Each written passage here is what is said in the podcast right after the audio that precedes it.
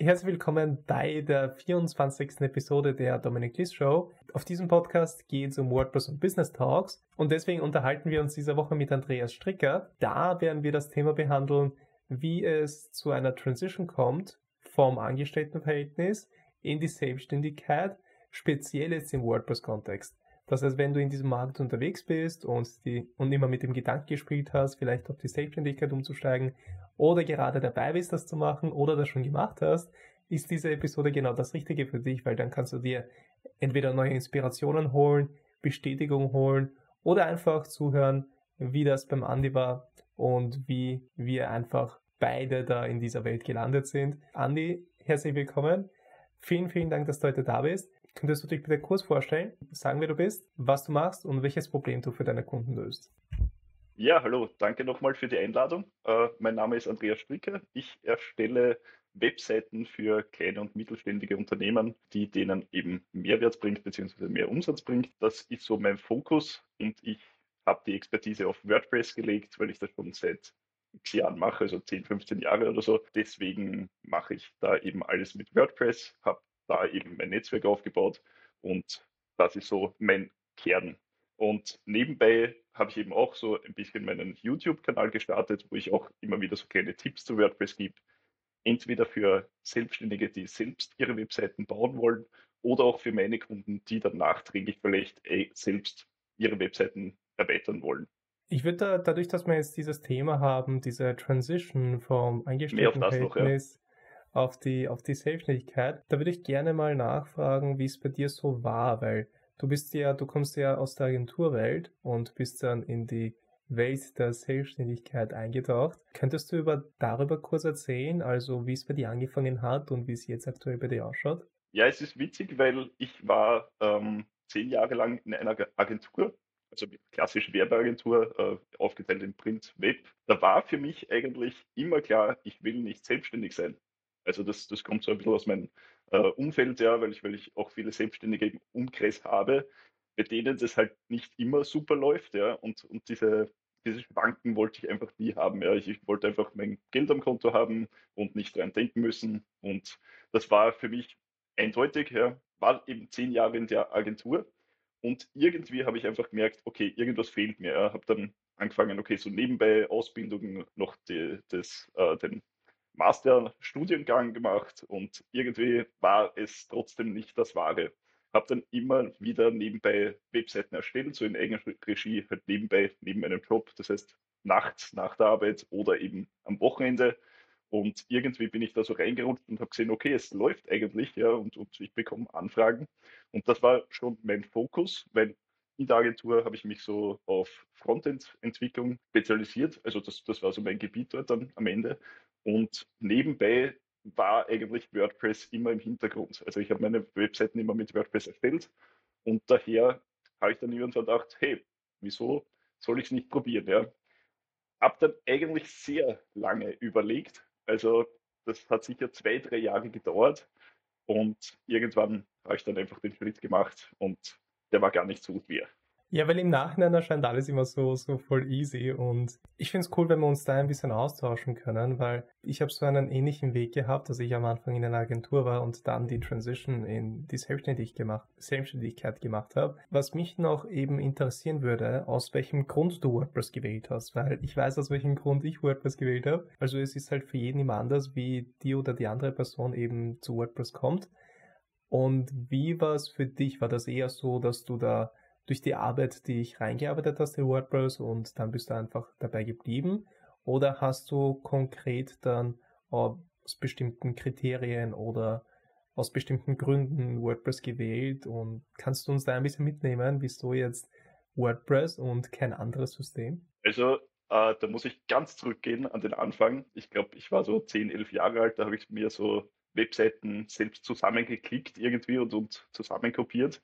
Ähm, damals noch mit so, ja, auch eine Art Page-Builder, wusste aber noch nicht genau, was ich mache. Ja. Und das hat sich so, ja, irgendwie habe ich mir das selber so bei, äh, beigebracht. Und irgendwann bin ich dann auf mein erstes CMS gekommen. Also das war dann Joomla. Ich dachte damals, hey, das funktioniert ja super und, und man hat die Inhalte in der Datenbank und Frontend getrennt, ja, das ist ja die, die Vorteile des CMS eigentlich, ja, hatte aber ständig Probleme eigentlich damit. Ich war nur noch am Fehler ausbessern und Fehler recherchieren, habe mir gedacht, okay, da muss ja noch was geben, ja, und, und habe dann recherchiert. Und damals eben, wie gesagt, 10, 12, 13 Jahre her, war WordPress wirklich noch sehr basic und damals gerade so der Switch von einer reinen Blog-Software zu einem CMS ja, für, für Webseiten generell und habe mich da einfach so, so durchprobiert und natürlich mit Themes und sowas, Themes installieren und die anfangs etwas angepasst und sowas ja selbst. Und so habe ich mir das Ganze beigebracht. Ja.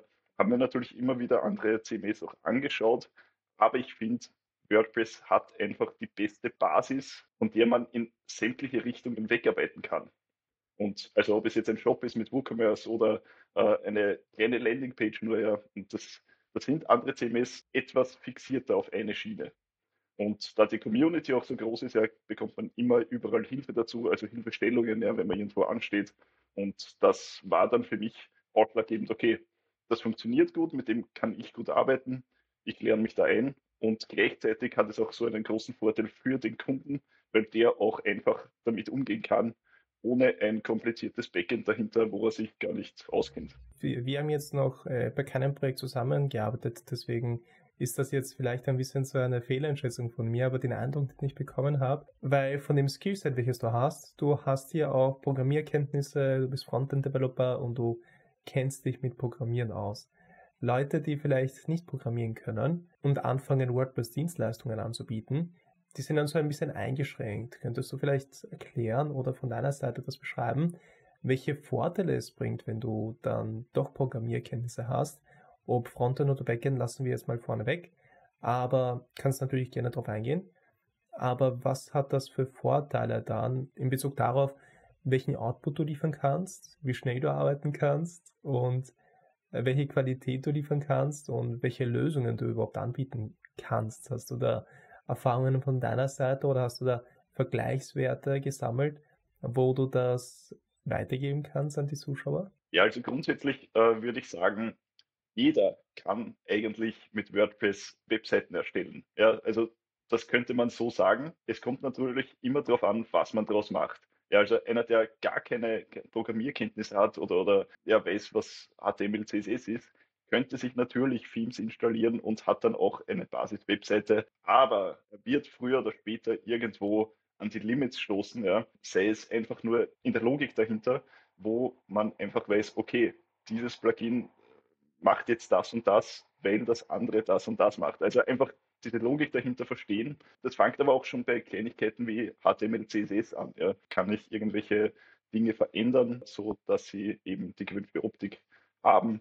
Und ich sage so, jeder könnte sich da einlernen. Es kostet dafür viel Zeit und natürlich, wenn man das ständig macht, ja, dann weiß man ganz genau, was wo passiert. Und auch der, der Frontend-Part von mir, das ist zwar eine andere Schiene, würde ich sagen, ja. Also alles, was so Angular und, und Vue.js und sowas ist, ja. Aber die Logik bleibt trotzdem dieselbe dahinter, ja. Also einfach dieses logische Denken, wie was funktioniert. Und dadurch kann ich schneller entscheiden, wo was Sinn macht, was, was nicht sinnvoll ist, wo sich ein anderer vielleicht erst einmal ausprobieren muss. Okay, mache ich das, äh, kann das Plugin installieren, damit das funktioniert. Funktioniert vielleicht nicht, ja.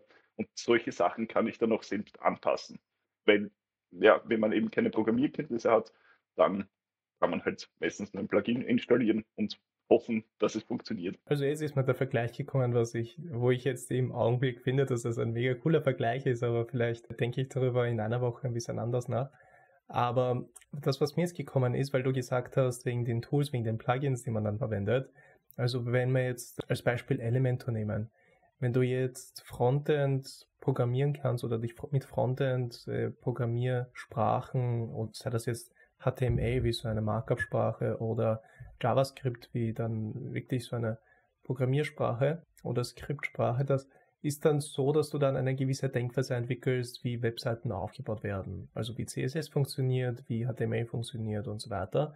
Und wenn du dann zum Beispiel Elementor lernen willst mit den ganzen Sachen wie zum Beispiel Abstand links, Abstand rechts, Innenabstand und so weiter, wenn du da die Denkweise von CSS da mit einnimmst, dann hast du einfach ein viel besseres Verständnis von dem Tool, wieso das so aufgebaut, wie es aufgebaut ist, weil das ja auf einem Web-Framework aufbaut, welches schon vorgegeben ist, wie zum Beispiel das mit dem Rahmen, abgerundete Rahmen und all diese Sachen.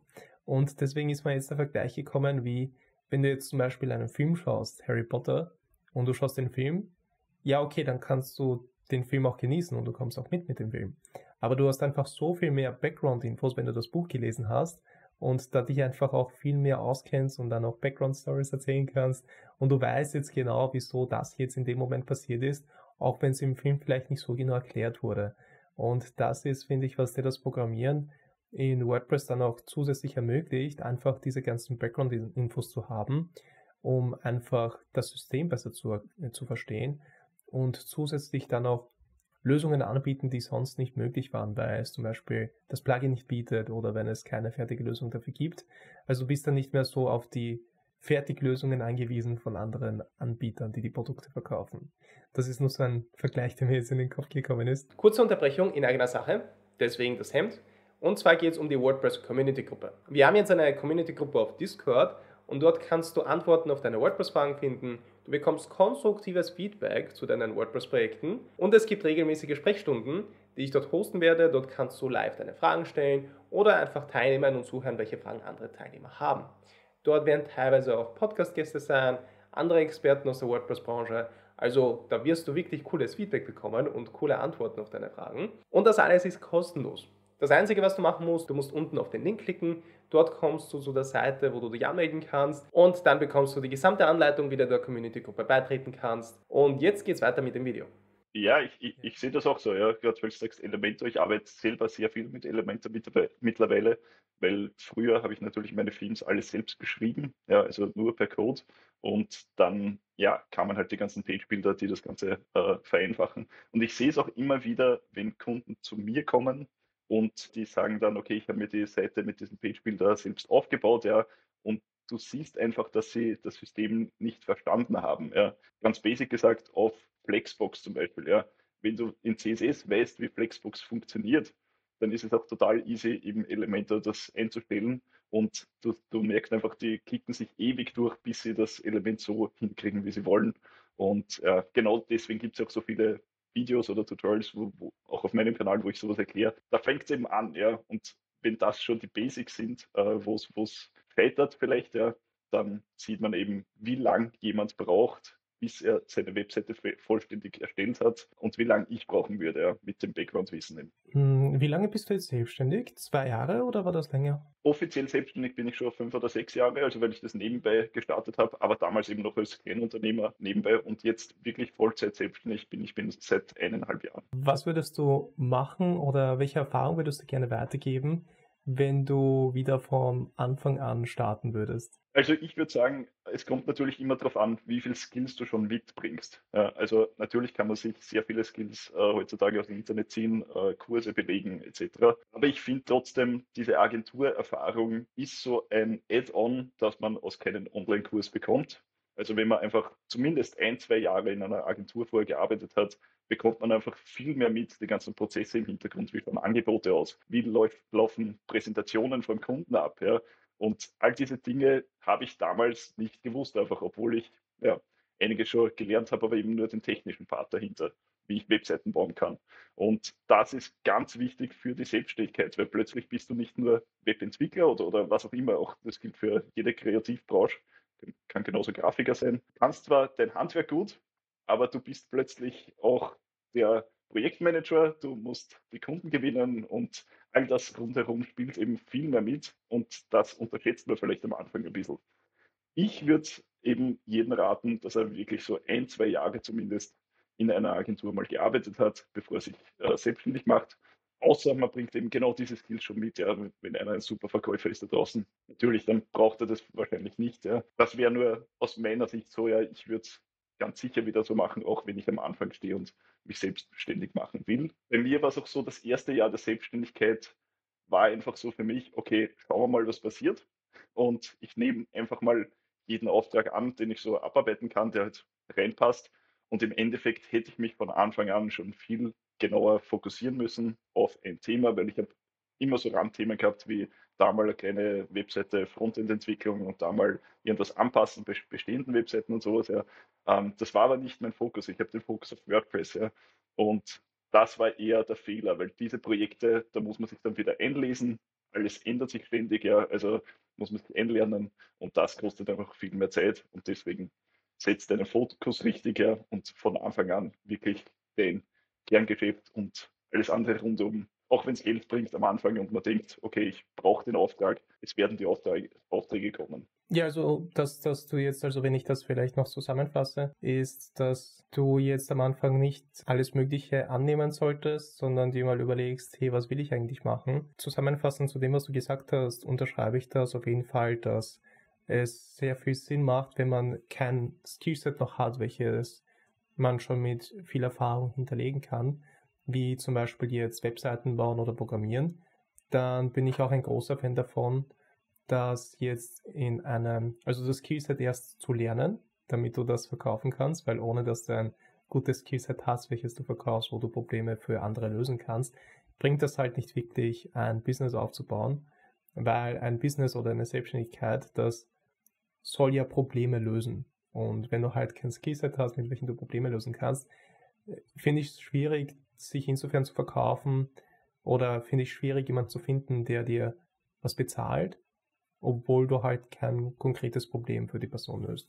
Deswegen finde ich es eine mega coole Idee, die Erfahrung oder die, das Know-how im Rahmen eines geschützten Unternehmens wie in einer Agentur zu sammeln, weil das hat mich von meiner Seite von dem her auch nach vorkatapultiert, von dem Know-how und von der Erfahrung, die ich dort aufgesaugt habe bei, bei, der, bei der Agentur, wahrscheinlich fünf Jahre nach vor katapultiert, weil ich habe halt davor gewusst oder ich habe programmieren können. Das wäre jetzt nicht das Problem. Das Problem waren eher so Details und, und diese Alltagsgeschichten. So, okay, wie schaut es jetzt konkret bei den Webseiten aus und konkret bei WordPress? Wie kann man gut ein SSL-Zertifikat installieren, damit das auch im Hintergrund alles passt mit der Datenbank? Wie kann man äh, Backups äh, schnell erstellen oder schnell einspielen, damit man da jetzt keine Zeit verliert? Und du wirst einfach mit so vielen Problemen konfrontiert, auf einer größeren Skala, dass wenn du dann mit der Selbstständigkeit anfängst, das eher so ein bisschen so wie Kindergarten dir vorkommt von den Aufgaben her und von den Challenges.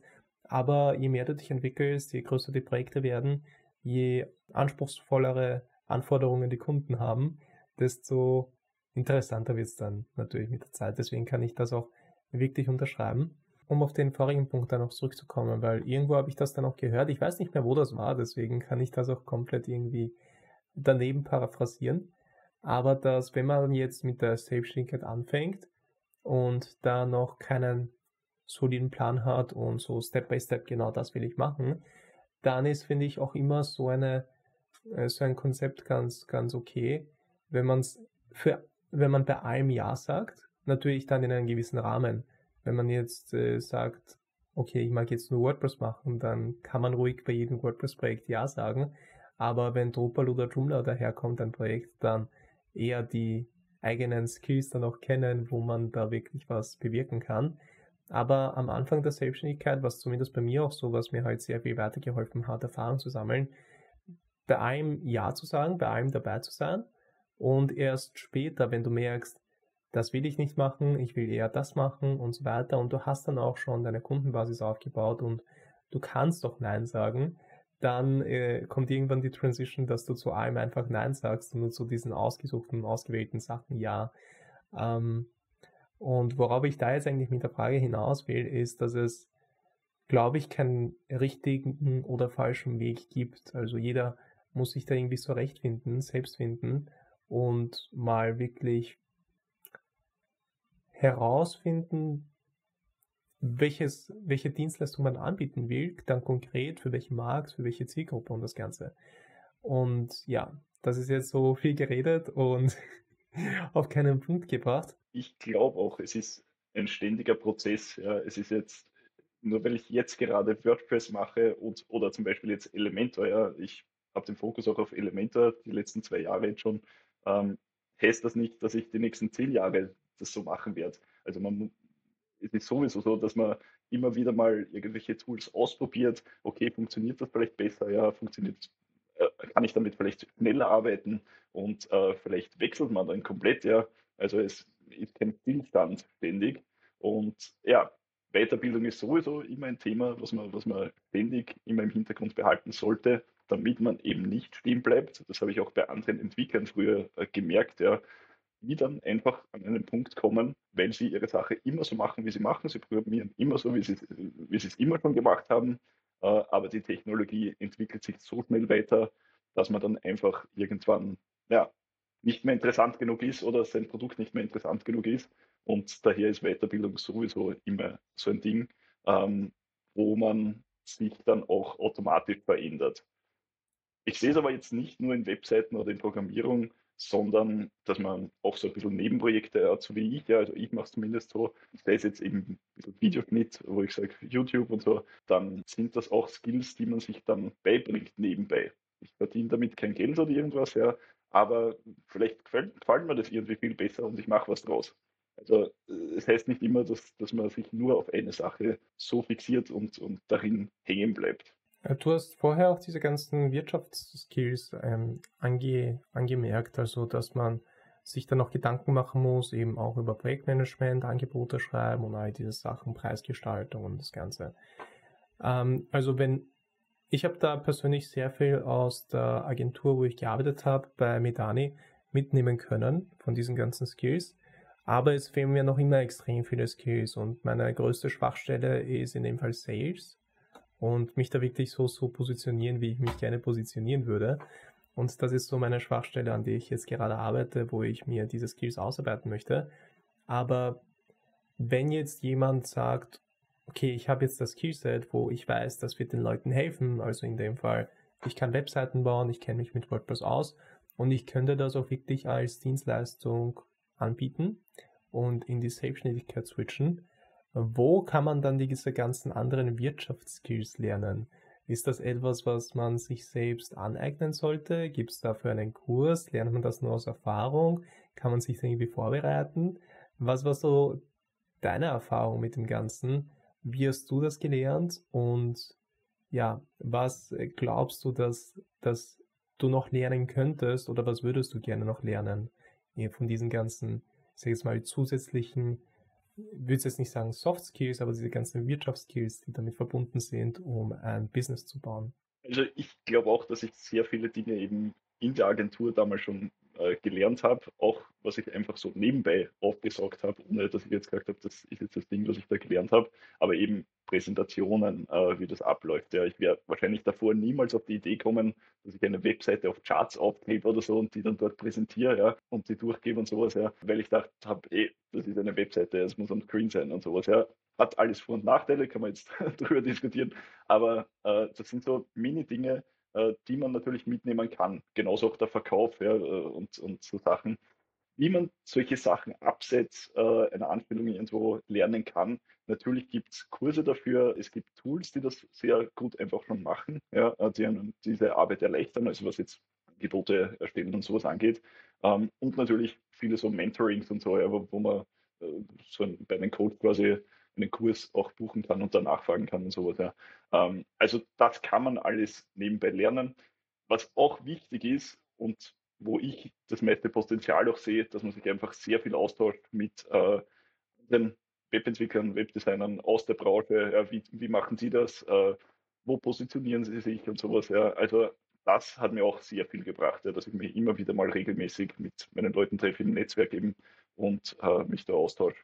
Und da nimmt man auch oft einfach so Anstöße einfach nur mit, ja, auf die man gar nicht kommt und kann die dann selbst ausarbeiten eben, ja. Was ich jetzt noch lernen will oder machen will, ja, ist bei mir ein großes Thema jetzt gerade, weil ich mein Business ein bisschen umstrukturieren will. Also ich bin jetzt nach eineinhalb Jahren eben zu so einem Punkt gekommen, wo ich sage, okay, ich muss da ein bisschen was verändern und das ist vor allem Positionierung. Also wie ich mich nach außen präsentiere, welche äh, Zielgruppe ich genau anschaue, weil die war auch noch etwas breit bis jetzt und dass ich das eben spitzer mache und auch in Kombination mit meinen Nebenbaustellen äh, wie YouTube und sowas, ja, wie ich das kombinieren kann, wie ich es vielleicht getrennt war. Positionierung ist ein Riesenthema bei mir jetzt gerade und auch Verkaufen da draußen, ja, ähm, ist genau wie bei dir anscheinend, ja, Sales ist ein Riesenthema, das ich sicher noch lernen muss. Ähm, bis jetzt war es eher so, dass die Kunden auf mich zukommen und ich will das eher umdrehen, ja, dass ich da draußen genauso verkaufen kann, dafür eben die richtigen Kunden, die ich äh, möchte, ja. Ja, weil dann bist du irgendwie immer davon abhängig, dass die Kunden zu dir kommen oder dass es genug Arbeit gibt, genug Aufträge. Und es kann auch jederzeit die Situation kommen, dass aus irgendeinem Grund gibt es halt dieses Phänomen, dass sich halt alle Kunden gleichzeitig melden, aber dann gibt es auch dieses Phänomen, dass sich halt niemand gleichzeitig meldet. Und dann musst du halt auch irgendeinen Plan haben oder Möglichkeit haben, wenn du es brauchst, dann auch Arbeit zu bekommen oder Aufträge zu bekommen. Ja, was für ein Rätsel noch für mich ist, wo ich da noch nicht ganz durchgeblickt habe, wie das alles funktioniert, aber da gehen wir, glaube ich, so einen ähnlichen Weg oder die ähnlichen Steps, dass wir mal mit der Positionierung anfangen, uns mal gut nach außen hin präsentieren oder genug gut kommunizieren, was wir machen, wem wir helfen und welche Probleme wir lösen. Und dann, wenn diese Basis sitzt, kann man, glaube ich, dann als nächsten Step dann auch auf die Kunden zugehen oder wenn man sich gut positioniert und vielleicht geht das dann auch ein bisschen mit so Inbound-Marketing, also dass die Kunden von deinem Content, was du so produzierst, was du online alles kommunizierst, vielleicht dann auf dich zukommen. Aber da habe ich jetzt noch ehrlich gesagt keine Erfahrung gemacht oder keine Erfolgserlebnisse gehabt, damit ich da sagen kann, was bei mir geklappt hat und was nicht. Es wird auf jeden Fall kommen, glaube ich, hoffe ich. Aber es ist, das macht es irgendwie auch in der Selbstständigkeit auch interessant, dass man da immer wieder verbessern kann, immer wieder lernen kann und man lernt irgendwie nie aus. Und auch außer dem Skillset, wo du dich auch immer weiterentwickelst, wie zum Beispiel es kommen neue äh, Frameworks raus zum Programmieren in JavaScript oder es kommen neue äh, WordPress-Versionen raus oder es kommen jetzt mit Gutenberg und React, die ganze Verbindung ist ja eine neue Welt eigentlich für Developer. Und da lernt man auch ohnehin dann die ganze Zeit dazu, also dass man dann auch diese ganzen wirtschaftlichen Skills, wenn ich das jetzt mal so kategorisiere, dann auch dauernd dazu lernt und nie irgendwie auslernt. Was sind so die nächsten Steps, die du gerne angehen würdest? Weil du hast ja gesagt, äh, du arbeitest gerade an der Positionierung und würdest gerne im, im Verkauf dich da verbessern. Gibt es da, welche Steps hast du da konkret genommen? Ist das so, du hast jetzt einfach Bücher gekauft und liest jetzt Bücher und machst sie durch du hast dir einen Online-Kurs gekauft und da merkst du, hey, das hilft dir wirklich, das ist so ein Step forward. Hast du dein persönliches Coaching? Unterhältst du dich nur mit Leuten aus der Branche? Was ist so dein Zugang zu dem, wie du diese Skills, wo du merkst, dass dir diese noch fehlen, lernen kannst? Ja, dieses, der Austausch mit dem Netzwerk und sowas, ja, das, das hilft zwar. Das Problem ist, dass die alle sehr ähnlich arbeiten wie ich, ja. Und dadurch äh, kommt man da keinen, keinen Riesenschritt äh, nach oben, sagen wir so. Ähm, auch, auch, wenn das alles super läuft und, und äh, die genug Aufträge haben und alles, ja. Aufträge war bei mir auch nie ein Problem, ja, das großteils eben durch Empfehlungen. Ich, ich habe einfach für mich gesehen, das ist zwar schön, dass ständig äh, Anfragen kommen, aus dem Netzwerk, aus Empfehlungen, was auch immer, aber ich, mehr, ich will mich nicht darauf fixieren, sagen wir so, ja, weil, weil könnte ja sein, also als Selbstständiger hat man, glaube ich, immer die Angst, dass irgendwann plötzlich das Monat kommt oder die, die Zeit, wo plötzlich keine Aufträge mehr kommen. Und dadurch ist eben die Positionierung jetzt für mich der erste Schritt. Was ich unternommen habe, anfangs ja so Online-Kurse immer wieder, das ist, sehe ich aber mehr so für die technische Seite. Ja. Also das ist für mich das Ding, wo, wo ich technisch vielleicht wo was dazulernen kann, dass ich mir hin und wieder mal einen Online-Kurs dazu kaufe und davon lerne.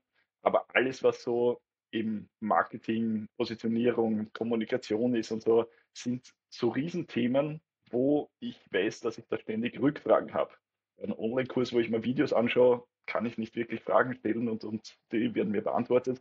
Deswegen war für mich so und so der Punkt, wo ich sage, okay, ich brauche diesen Anschluss von außen, ja, oder auf gut Deutsch gesagt den Arschtritt.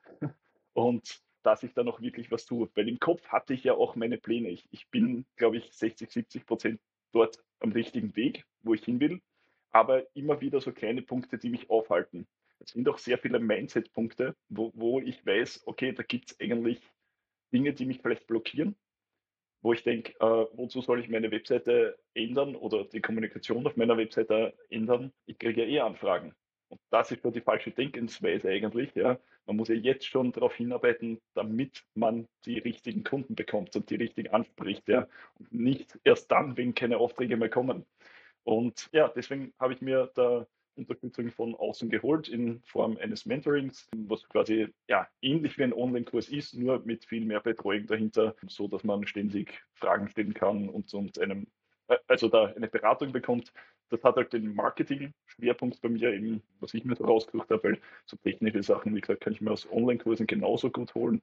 Und das hat mich jetzt, ich bin ganz am Anfang dieses Mentorings und hat mich jetzt schon so schnell zum Umdenken gebracht. Und wie gesagt, das sind oft so Mindset-Dinge, ja, die, die aber sehr viel auslösen können ja, und sehr viel umändern können. Und das ist aber generell ein Punkt, man wird natürlich beraten und bekommt Unterstützung, aber die machen nicht ein Business. Das heißt, man muss dann selber mit sich dann daran arbeiten, was, was lässt man selbst zu, was kann man verändern und auch irgendwo natürlich Risiken eingehen. Ja. Was waren so bis jetzt die Aha-Momente, die du übers Mentoring gehabt hast? Oder was waren so die Punkte, die bei dir hängen geblieben sind, wo du jetzt sagen kannst, es hat dich viel zum Umswitch motiviert, da jetzt anders an Sachen heranzugehen? Es sind Dinge wie den eigenen Wert erkennen. Ja, man vergleicht sich leider da draußen ständig mit dem Markt. Ich glaube, das macht jeder so, ja, dass er immer wieder mal schaut, was, was bietet die Konkurrenz an äh, und, und auch welche Preise haben die und sowas, ja. Und man glaubt dann immer automatisch, ah, der ist so günstig und ich bin ja viel zu teuer und weiß nicht was, ja. Das stimmt überhaupt nicht, ja, weil 80 Prozent da draußen verkaufen sich unter ihrem Wert, eben Price Dumping, wir leiden alle drunter, glaube ich. Ja, und genau deswegen sind die anderen Punkte so wichtig, dass man sich eben so gut positioniert, abhebt von der, von der breiten Masse da draußen und diese Dinge aus dem Kopf bekommt. Also das sind die wichtigsten Sachen, eben diese, diese Blockaden, die man selbst hat, ja, um etwas zu ändern. Und wenn man das einmal gelöst hat, dann ja, gehen die nächsten Schritte viel schneller. Und das sind so Sachen, die ich gleich in den ersten paar Gesprächen so mitbekommen habe und andere Denkensweisen einfach gesehen habe, die ich selbst vielleicht anfangs für falsch gefunden habe. Weil ich denke, nein, so wie ich es mache, ist es richtig, weil es funktioniert ja bei mir. Ja, es funktioniert, aber nicht dorthin, wo ich hin will eigentlich. Ja. Weil ich mir halt, so wie du, wahrscheinlich auch extrem viele YouTube-Videos zu dem Thema reingezogen habe, zum Thema hey, wie kann ich mich positionieren, wie kann ich mein Business weiter aufbauen, also in dem Fall die Selbstständigkeit. Wir reden da jetzt nicht vom Aufbau einer Agentur, natürlich ist das nichts Schlechtes, aber wir reden da jetzt im Rahmen der Selbstständigkeit, also wirklich, wie man alleine äh, die Selbstständigkeit aufbauen kann. Da ist es so, du kannst da halt unendlich viele Bücher kaufen, unendlich viel Input reinholen an Informationen durch YouTube-Videos und das Ganze. Aber was ich jetzt letztens gelernt habe, ist, dass es, dass du schon einiges dazu lernst. Also du kennst, du weißt dann zumindest, wie es in der Theorie ausschauen sollte. Aber das, was dir dann wirklich hilft, ist den Kontext zu deiner Dienstleistung herzustellen. Also, wenn du jetzt dauernd halt mit Beispielen herumjonglierst in deinem Kopf, die mit deinem Markt überhaupt nichts zu tun haben, einfach nur weil diese Beispiele im Buch gestanden sind, wie zum Beispiel hey, wie, wie werde ich zum Fitnesstrainer oder sowas? Oder wie baue ich einen Friseursalon auf oder sowas? Das ist gut, diese Beispiele zu kennen, aber das, was dir wirklich hilft, ist dann der Kontext zu deinem Business, zu deinem Markt. Und da ist extrem wichtig, einfach so Sparing-Partner zu haben oder Leute, mit denen du dich unterhalten kannst aus der Branche. Und da finde ich es extrem wichtig, mit Leuten zu sprechen, wo du weißt, dass die schon weiter sind oder wo du weißt, dass zu, du gerne zu dem Punkt kommen würdest, wo die jetzt gerade sind. Weil wenn du mit jemandem sprichst, der vielleicht auf deinem Level ist oder gerade anfängt, dann wird dir das halt nicht viel bringen. Außer die Person ist halt ein außergewöhnlicher Mensch äh, mit dem Skillset, den du jetzt gerade brauchst. Aber das ist halt das, was ich gelernt habe. Egal wie viele Bücher du liest, egal wie viele Informationen du verarbeitest, es ist noch immer extrem wichtig, das alles auszuarbeiten, das Wissen anzuwenden und den Kontext zum eigenen Markt herzustellen. Äh, was ich dich noch fragen wollte, ist in Bezug auf die Selbstständigkeit. Was ist dein Ziel bei der Selbstständigkeit? Weil irgendwie hat jeder so eigene Motivationen. Jeder macht das aus, aus irgendeinem anderen Grund. Und da würde es mich interessieren, was dein Motivator ist, wieso du in die Selbstständigkeit gegangen bist und was dein Endziel ist. Gibt es überhaupt ein Endziel bei dir? Auch der Grund, warum ich mich dann selbstständig gemacht habe und den Schritt quasi gewagt habe, weil ich habe ja ewig so hin und her überlegt und, und äh, war mir nicht zu 100% sicher, war vor allem Flexibilität und Ortsunabhängigkeit. Ja. Ähm, ich habe es damals, das war so gerade der Übergang Corona und alle im Homeoffice und so, wie das bei vielen wahrscheinlich war, gemerkt, okay, hey, ich sitze jetzt nicht jeden Tag dort im Büro, ich muss nicht eine halbe Stunde hinfahren, eine halbe Stunde zurück, das ist eine Stunde am Tag, die mir fehlt und ich kann dann selbst bestimmen, wo ich, wann ich arbeite und nicht von 8 bis 17 Uhr im Büro sitze. Und das waren schon so große Vorteile, die ich dann gemerkt habe, eben wie ich so angefangen habe äh, und so, so Freelancen dazwischen und so. Und da habe ich einfach gemerkt, okay, das ist für mich einfach mit den Jahren immer wichtiger geworden. Das war, was am Anfang überhaupt nicht wichtig war, habe ich dann einfach gespürt, okay, dort will ich eigentlich hin. Ja. Und die Selbstständigkeit gerade im, im digitalen Bereich ermöglicht einen genau diese Punkte. Ähm, auch wenn ich jetzt sage, Ortsunabhängigkeit, ja, ich kann von überall arbeiten, aber auch mit all diesen Nachteilen, die man dadurch hat. Ja. Also man hat nicht immer gute Internetqualität, weiß nicht, irgendwo ist man vielleicht im Umfeld gestört oder so und kann sich nicht konzentrieren. Also all diese Punkte spielen dann natürlich mit und ich kann viel konzentrierter in meinem Büro da zu Hause arbeiten zum Beispiel. Ja. Aber ich habe einfach die Möglichkeit, die ich vorher nicht hatte, dass ich jetzt sage, hey, freut mich nicht, morgen sitze ich im Flugzeug, fliege irgendwo hin und arbeite von dort aus. Ja.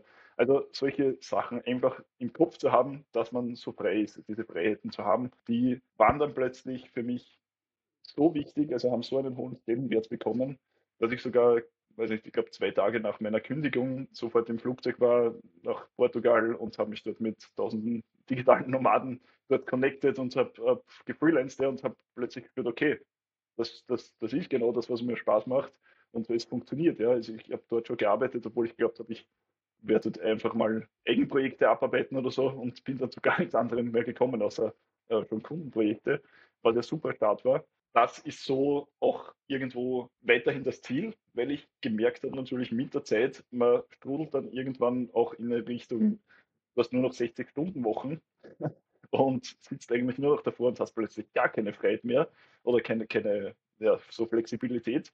Und das ist ja eigentlich das Ziel dahinter gewesen. Das muss man sich halt immer wieder bewusst werden. Ja, daher ist das große Ziel dahinter, dennoch weniger Stunden zu investieren oder smarter zu arbeiten, sei es auch in Form von Side-Projekten, ja, ähm, die ich selbst mache, sei es äh, weiß ein kleiner Online-Job oder da ein bisschen was passiv und, und also so ein bisschen das zu streuen, äh, so dass ich etwas mehr Zeit gewinne, aber der Umsatz darunter nicht leidet, sagen wir so, ja. Bei dem Thema Reisen, was ich da am öftersten von den Leuten höre oder den Eindruck, den ich dann habe, wie also ich bekomme oft den Eindruck, dass die Leute das gerne auch selbst machen würden oder selbst gerne diese Erfahrung machen würden. Aber es ist halt aus irgendeinem Grund halt eingeprägt im Kopf, dass es halt extrem viel kostet oder man muss halt extrem viel verdienen, extrem gut verdienen damit man das mal ausprobieren kann oder damit man sich das ermöglichen kann. Kannst du da vielleicht von deiner Erfahrung her, die du schon gemacht hast, weil du warst, glaube ich, wo ich dich auf Instagram verfolgt habe, da warst du, glaube ich, schon eine längere Zeit irgendwo weg. Also das waren jetzt nicht so zwei Wochen, sondern ich glaube so zwei Monate oder sowas, was du in Portugal war ich, äh, Griechenland Portugal. war ich so zwei Monate, glaube ich, am Stück dann oder ja. ja. Ähm, ja, also es äh, ist nicht einfach jetzt zwei Wochen Urlaub machen und nebenbei genau. arbeiten, sondern es ist halt, du konntest das auch über mehrere Monate lang realisieren. Hm, wenn jetzt zum Beispiel jemand diese Denkweise hat, so, boah, äh, schwierig, es, es äh, klingt so, als wäre das mega teuer, kannst du da ein bisschen so einen realen Bezug zu dem Ganzen bringen und wie es in der Re Realität dann wirklich ausschaut? Da gibt es, finde ich, zwei Wege der vielleicht einfachere, aber teurere Weg ist, so wie es ich aktuell mache, äh, dass ich trotzdem hier mein Büro habe, hier meine Wohnung und Auto und alles, ja, also ganz normales Leben hier. Und da einfach, dass ich öfters unterm Jahr länger wo irgendwo äh, reisen kann ähm, und von dort aus arbeiten kann. Ist deswegen der teurere Weg, weil man ja trotzdem all seine Fixkosten da jetzt an seinem Standpunkt hat, ja, alle Versicherungen, Miete etc. dort zahlt und zusätzlich eben Miete für Hotel oder was auch immer, ja, Apartments und dort lebt. Also man hat so ein bisschen ja, doppelte Kosten, was nicht ganz einfach ist. Deswegen schaue ich, dass ich einfach sehr günstig reise. Ich bin da nicht so anspruchsvoll, dass ich sage, ich brauche da das mega Fünf-Sterne-Ding. Natürlich gönnt man sich hin und wieder mal was kurz, aber so, wenn man weiß, man bleibt dort länger, ja, schaut man ja, dass man die Kosten reduziert. Ich habe auch geschaut, dass ich da in Österreich jetzt da meine Kosten schaue, dass ich die so gut wie möglich reduzieren kann und dadurch ermögliche ich mir, dass ich woanders eben äh, öfters irgendwo unterwegs bin. Der andere Weg ist digitaler Nomade zu sein. Das heißt, ich gebe einfach meinen Wohnsitz da auf, ich habe kein Auto, ich habe keine fixen Versicherungen, außer halt so Reiseversicherungen und sowas. Ja. Dadurch spart man sich schon so viel Geld, wo man dann in Ländern sein kann, vielleicht wo es sogar günstiger ist. Und dadurch ja, ist das alles viel besser möglich.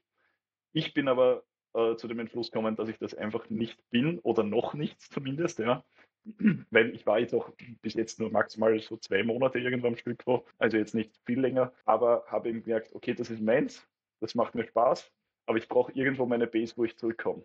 Wo, wo ich dann sage, okay, ich will mir da jetzt nicht mehr organisieren, äh, Hotel oder Mietauto oder weiß nicht was, ja, sondern ich komme einfach zurück, kann da in Ruhe arbeiten, habe da alles, weiß genau, wo ich alles bekomme und deswegen ja, fühle ich mich jetzt nicht als digitaler Nomade, sondern weiß nicht, ich bezeichne es einmal so, dass ich das Digital Nomad Life dazu lebe, ja, oder, oder äh, diesen Lifestyle einfach hin und wieder gerne lebe. Aber bin kein reiner digitaler Nomade. Und dadurch, wie gesagt, hat man natürlich mehr Kosten, ja, und geht dann auch nicht immer natürlich. Aber für mich ist das schon so viel mehr wert, dass ich sage, ich bleibe jetzt einfach ein paar Wochen länger als nur eine oder zwei Wochen Urlaub, die ich halt so im Sommer vielleicht habe in einer Anstellung. Das war früher nie oder fast nie möglich, dass ich zwei Wochen am Stück irgendwo Urlaub mache und jetzt plötzlich sage ich selbst, ja, ich habe jetzt keinen richtigen Grund, dass ich wieder zurückkomme, na dann bleibe ich noch ein, zwei Wochen länger oder irgend sowas. Ja. Also auch da ist die Flexibilität so schön, wenn man einfach dann sagen kann, gut, wenn es mir gefällt, bleibe ich länger, wenn nicht, dann fliege ich zurück. Und kannst du uns äh, ungefähr so ein Budget sagen oder ungefähr sagen, ich weiß, das hängt dann davon ab natürlich, welche Kosten man hat und ja. wie teuer das Leben dann in Wien ist. Kannst du uns ungefähre Zahlen nennen? Weil ich glaube, das wird viele Leute überraschen, dass man jetzt nicht zum Beispiel 8000 netto im Monat verdienen muss, um sich so einen Lifestyle zu leisten, sondern es geht auch mit viel weniger äh, monatlichem Gehalt oder mit monatlichem Umsatz oder Gewinn.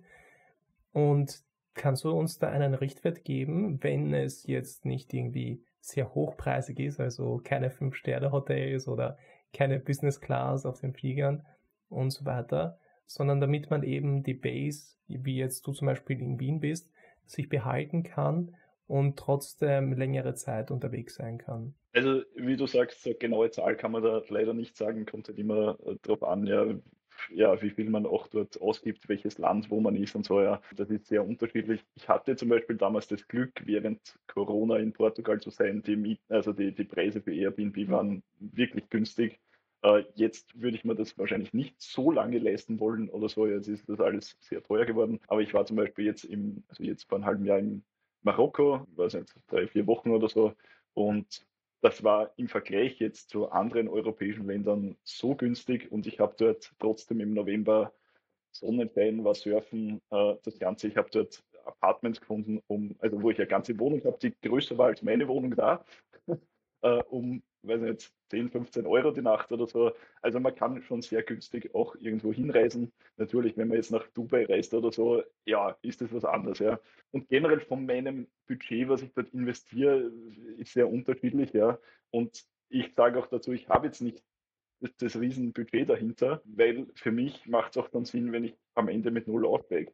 Also wenn mich das Ganze einfach auf Null bringt, ja, dann ist so und ich habe eine schöne Zeit dort und mich hat das nicht extra gekostet, wie wenn ich auf Urlaub fahre oder so, ja, weil ich ja halt dort in der Zeit arbeite. Es ist schon so, dass ich dann natürlich schon schaue, dass ich meine Stunden schon reduzieren kann in der Zeit, wenn ich unterwegs bin, wo, weil ich will ja auch was davon haben vom Reisen und dann nicht ganze Zeit nur im Apartment sitzen und arbeiten. Das bedeutet genauso Vorbereitung und, und Nachbereitung und sowas, ja, wie es auch beim Urlaub auch oft ist, ja, in der Anstellung. Aber es ist für mich einfach, ja, einfacher, weil ja, man weiß, man verdient dort Geld und dadurch macht man sich jetzt nicht so viel Sorgen oder, oder, was das jetzt kostet oder nicht kostet. Und ja, ich muss aber sagen, im ersten Jahr jetzt zum Beispiel ja, bin ich am Ende rausgekommen auf ziemlich dasselbe Gehalt, was ich in, in äh, meiner Anstellung davor hatte. Also es wäre damals auch möglich gewesen, dass ich länger am Stück wo bleibe, wenn es die Arbeit zugelassen hätte. Ja. Also gibt es jetzt auch mehr Anstellungen, die das ermöglichen zwar, aber so flexibel findet man das sehr selten, glaube ich, wie in, der, wie in der Selbstständigkeit. Ja, ich gehe immer so von so einem Richtwert aus, wenn man sich die eigenen, also wenn man sich die Base behalten will, äh, in dem eigenen Wohnort und dann noch herumreisen will, wenn man da jetzt wirklich sparsam lebt, kann man, finde ich, Hängt natürlich auch von der Stadt ab, wie hoch die Miete ist und so weiter. Aber in dem Fall im Kontext Wien kann man, glaube ich, wenn man jetzt die Essenskosten und die Alltagskosten und so weiter wegrechnet, kann man auf jeden Fall, finde ich, alle Kosten unter 700 Euro, unter 800 Euro abdecken. Wenn man jetzt nicht im ersten Bezirk lebt und ja, ja. jetzt also in der Innenstadt lebt und irgendwelche, irgendeine fancy Wohnung hat oder irgendwelche hohe Bürokosten hat oder Coworking Space Kosten, die man dann noch abdecken muss. Und dann zusätzlich dazu ist auch, glaube ich, ein Budget von 1200, 1500 Euro fürs Herumreisen, längere Zeit irgendwo sein, weil je länger du dort bist, irgendwo, desto günstiger wird's. Wenn du dir ein Airbnb für einen Monat nimmst, dann ist es auf jeden Fall günstiger als für fünf Tage und nicht dauernd herumfliegst, sondern länger an einem Ort bist, dann finde ich ist, dass es, wenn man ein Gehalt hat von 2000, 2200 oder 2300 Euro im Monat, also netto, das, was man dann auch wirklich ähm, am Konto hat, finde ich, dass es dann schon auch realistisch ist, dass man so einen Lifestyle mal ausprobieren kann. Ja, äh, also wie gesagt, es kommt darauf an, wie hoch seine eigenen Kosten sind. Ja. Und ich muss sagen, ich habe zum Glück eine sehr günstige Wohnung und die, die kostet mich 380 Euro oder sowas. Ja. Also das findet man, glaube ich, mittlerweile noch selten. Also ja, weil die Mieten steigen. Und dadurch muss ich natürlich Abstriche machen, wo ich sage, eigentlich will ich schon raus aus der Wohnung, will ich ganz woanders hin oder raus aus Wien oder so, ja. Aber investiere ich jetzt das Geld und habe dafür eine schönere oder größere Wohnung? Oder bleibe ich einfach da und bin dann einfach vier, fünf Monate im Jahr nicht da? Also man muss für sich selber abwiegen, ja, was am Mehrwert ist. Und in meinem Fall war es bis jetzt so, dass ich sage, ja, dafür ist die Miete günstig und dafür reise ich lieber oder, oder kauft man halt ein Flugticket eher, als wenn ich da herum überlege, na, ich habe ja so viel Kosten und so, ja. Wir sind da jetzt in interessante Themen abgekommen. Ja, stimmt, ja. Aber ich finde, das ist ein, wenn nicht das wichtigste Thema, sich mal zu überlegen, wieso man das macht und was die Motivation dahinter ist, weil wenn man da irgendwie ziellos ist und einfach nur sagt, hey, ich will selbstständig werden, weil das alle Freunde um mich herum machen, finde ich, dass es relativ leicht zu einem Burnout führen kann, wenn man da jetzt kein langfristiges Ziel hat, äh, wo man durch diese härteren Seiten dann auch wirklich durchgehen kann und sich da durchkämpfen kann. Deswegen wollte ich da noch auf das Thema einsteigen, was das, was dein Ziel hinter der Selbstständigkeit ist, weil das ist, glaube ich, bei jeder Person ein bisschen anders. Also im Kern hängt es immer irgendwie mit der Freiheit und mit den Möglichkeiten zusammen, aber im Detail schaut es dann immer komplett unterschiedlich aus, was das für einen bedeutet. Da nähern wir uns schon langsam dem Ende der Episode. Da wollte ich dir noch so einen Spotlight bieten, falls du deine Dienstleistung und das, was du machst, kurz präsentieren möchtest oder in den Spotlight stellen möchtest, dann wenn die Leute noch nicht so ganz mitbekommen haben, was du machst, go for it. Sag, was du deinen Kunden anbietest und wie das alles für dich funktioniert. Wie Anfang schon erwähnt, ich erstelle meine Webseiten mit WordPress, das heißt, das ist so mein Fokus. Das hat den großen Vorteil für den Kunden, dass er seine Inhalte und alles dann nachträglich äh, selbst verwalten kann und selbst erstellen kann. Muss aber nicht, wenn er nicht will. Ja, das kann ich genauso die Content-Wartung anbieten. Also wie gesagt, äh, vom Konzept, Design, Umsetzung einer Webseite biete ich quasi äh, dieses Spektrum an. Ja. Wo ich mich ein bisschen abgrenze, ist dann Logo-Design und sowas, Fotografie. Also da gibt es viele Anbieter, die das alles zusammen machen. Ähm, ich habe dafür einfach Partner an der Hand, die ich dann dazu hole. Ich finde, äh, jeder hat so seine Expertise und ja, keiner kann alles und daher konzentriere ich mich eben auf die Erstellung von Webseiten. Das heißt, für kleine und mittelgroße äh, Unternehmen, die einfach ihr Image zum Beispiel aufbessern wollen. Es gibt viele Unternehmen, die einfach eine Webseite haben, die zehn Jahre alt ist und äh, die Inhalte veraltet oder sowas, ja, dass man da einfach einen Web-Relaunch Web draus macht oder eben wirklich vielleicht auch Selbstständige, die eben äh, ein Unternehmen neu starten und äh, denen, die unterstütze ich dann eben mit einer Webseite, die sie dann quasi auch vermarktet. Das ist so mein Hauptgebiet und wie gesagt, nebenbei habe ich auch eben so einen kleinen YouTube-Kanal gestartet, der so eben Selbstständigkeit und Webdesign vereint und da zeige ich auch so immer wieder auch kleine Hilfestellungen, Tipps und Tricks zu WordPress, äh, Elementor, jetzt aktuell gerade und freue mich natürlich auch, wenn da der ein oder andere einmal vorbeischaut oder Kanal abonniert. Ja, das sind so meine Side-Projects, die ich einfach gern mache, weil sie mir Spaß machen. Finde ich mega cool, vor allem, dass du jetzt auch YouTube-Videos machst. Das ist irgendwie cool, dass da irgendwie, irgendwie immer mehr Leute in das, in das Thema einsteigen und das doch den Mehrwert sehen, indem das hey, Videos produzieren, auch wenn die Zielgruppe im deutschen Sprachraum jetzt nicht so mega groß ist, aber dass es trotzdem da ist und, und präsent ist. Äh, am Ende stelle ich noch immer noch so drei Bullet-Fragen. Das ist da, sag einfach das erste, was dir im Kopf schießt, sag einfach und dann werden wir die einfach Schritt für Schritt abarbeiten, die Bullet-Fragen, damit ich die Zuschauer und Zuschauerinnen ein bisschen besser kennenlernen können. Sagen wir mal, Webdesign, WordPress und alles, was du machst, gibt's nicht. Was wäre dein Alternativberuf? Alternativberuf dazu ist interessant. Mein, meine große Leidenschaft sind Autos und Motorsport. Also vermutlich irgendwas um den Bereich herum. Ja. Also ich glaube nicht, dass ich ein Mechaniker dann bin, aber irgendwas um diesen Bereich, ob ich jetzt Teile dafür verkaufe oder sowas, ja, aber ich glaube da. YouTube-Channel und Reviews Autos. Habe ich sogar. Ich habe einen zweiten Kanal dafür auch. Ah, wirklich? Ja. Ähm, ja, aber der, ja, ich konzentriere mich jetzt gerade auf meine Sache, der läuft nur so nebenbei, ja. Okay. Cool, den kenne ich gar nicht, werde ich mir dann noch später anschauen müssen. Zweite Frage ist, was ist das nervigste WordPress-Feature? Die Menüführung oder auch die Mediathek. Das sind so zwei Schwachstellen, wo ich sage, da könnte man echt viel verbessern und das schon fünf Jahre zurück und so. Für alles gibt es zwar Plugins und so, aber ja, äh, von Haus aus könnte das schon besser sein, ja. Ja, die Mediathek ist schon sehr oft vorgekommen am Podcast. Ja, okay. Ja.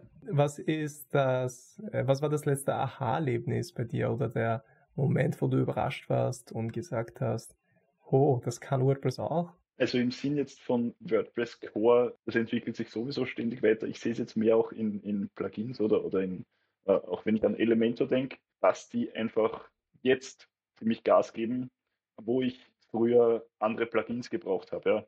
Das heißt, CrocoBlock, falls das, äh, wenn man sagt, so Listings erstellen, ja, oder, oder Templates für eigene Blogbeiträge und sowas, ja, ist alles jetzt integriert in Elementor. Und das war für mich so das Aha, okay, ich brauche jetzt die Lizenz von dem anderen Plugin gar nicht mehr zahlen. Das ist jetzt inkludiert alles, ja. Also, dass man eben so flexibel ist und plötzlich viele andere Möglichkeiten äh, damit hat. Was ist dann so die finale Message, die du noch an die Zuschauer und Zuschauerinnen weitergeben möchtest?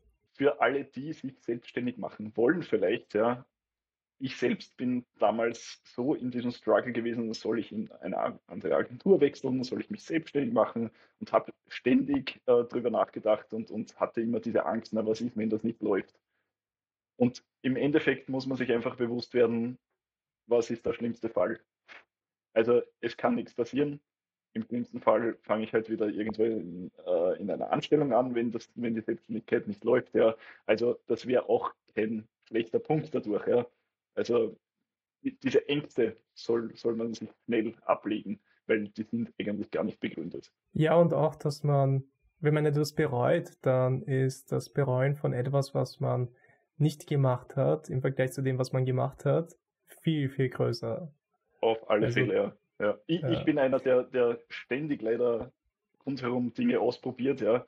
Und auch natürlich viel Zeit versemmelt, sage ich jetzt mal damit, für, für Dinge, die dann vielleicht gar nicht weitergeführt werden später, wenn man drauf kommt, das, das macht keinen Sinn. Aber ich bereue es dadurch nicht, ja, weil ich habe was gelernt dadurch. Und das ist, wie du sagst, ja, viel mehr wert, als es nicht zu machen, nicht zu probieren. Dann vielen, vielen Dank für deine Zeit heute. Hat euch mega gefreut, dass wir uns im, im Podcast auch unterhalten konnten. Ja, danke Und auch. Ja. Falls ihr Fragen habt, könnt ihr den Andi gerne anschreiben. Alle Kontaktdaten, alle Links zur Webseite und so weiter wird alles unten verlinkt sein in der Beschreibung. Und ja, dann hören wir uns hoffentlich bald und bis zum nächsten Mal. Dankeschön, ja. Bis dann. Ciao.